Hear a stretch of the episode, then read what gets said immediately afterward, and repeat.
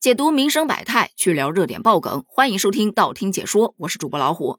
虽然大家都在喊天气太热了，只想搁家待着，哪儿都不想去，但外出旅游的人一点都没见少。比方说，有网友反映，甘肃敦煌的鸣沙山月牙湾景区供游客乘骑的骆驼集体罢工了。有人猜天气热的吧？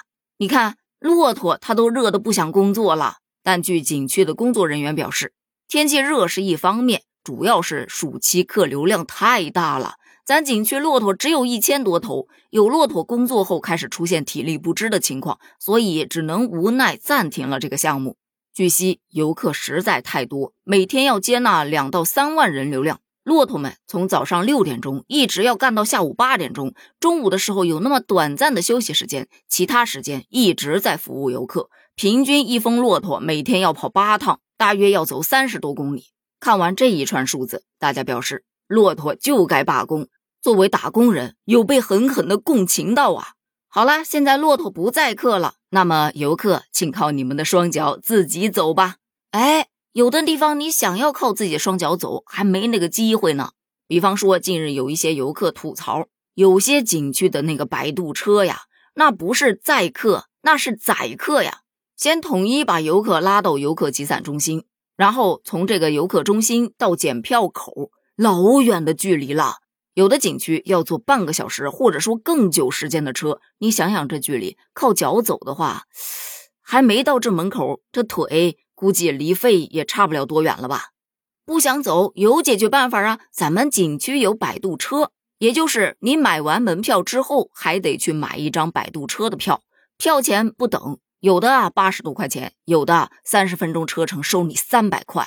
虽说是游客可以根据自身的需求决定是否购买摆渡车票，但你这隔得也太远了，无形中它就成了一个 B 选项喽。不怪乎游客吐槽，这已经不能叫载客了，叫宰客还差不多。这倒是让我想起了前两天带孩子到游乐园去玩，以前园区是有那种小火车的，一个人二十块钱，坐上去随上随下。也就是你到点了，你可以下来，然后下一趟小火车来的时候，你还可以再上去。那个时候觉得老划算了。可现在呢，小火车没了，取而代之的是电动车，选择也多了很多。你不需要去跟别人挤，两人一辆的是四百块钱一天，三人一辆的是六百块钱一天，四人一辆的是八百块钱一天。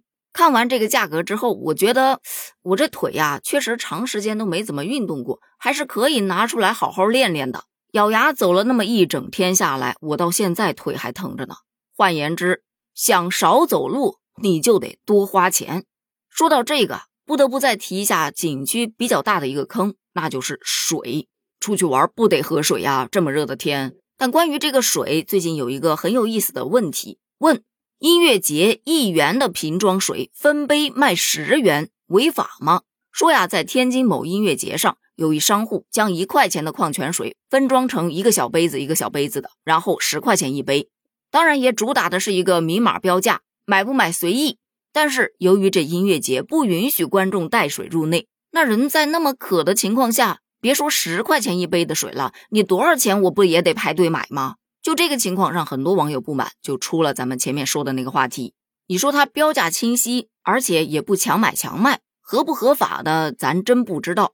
但你既不让人带水，又要翻十倍的去卖，难道就合理吗？吃相未免太难看了，割韭菜也没这么割的呀。对比之下，我顿时觉得之前去的那个游乐场，矿泉水八块钱一瓶，相对合理了很多呀。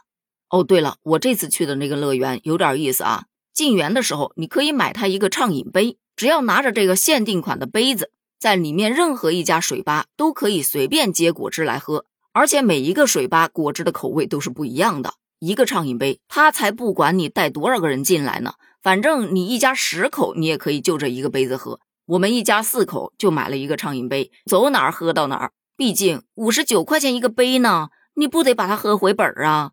除了这个畅饮杯，里头还有一个爆米花畅享杯，六十九块钱你就可以买到一个像个大鸡蛋一样的杯子，走哪儿你这个爆米花就可以吃到哪儿。只要它还营业，你就能一直吃。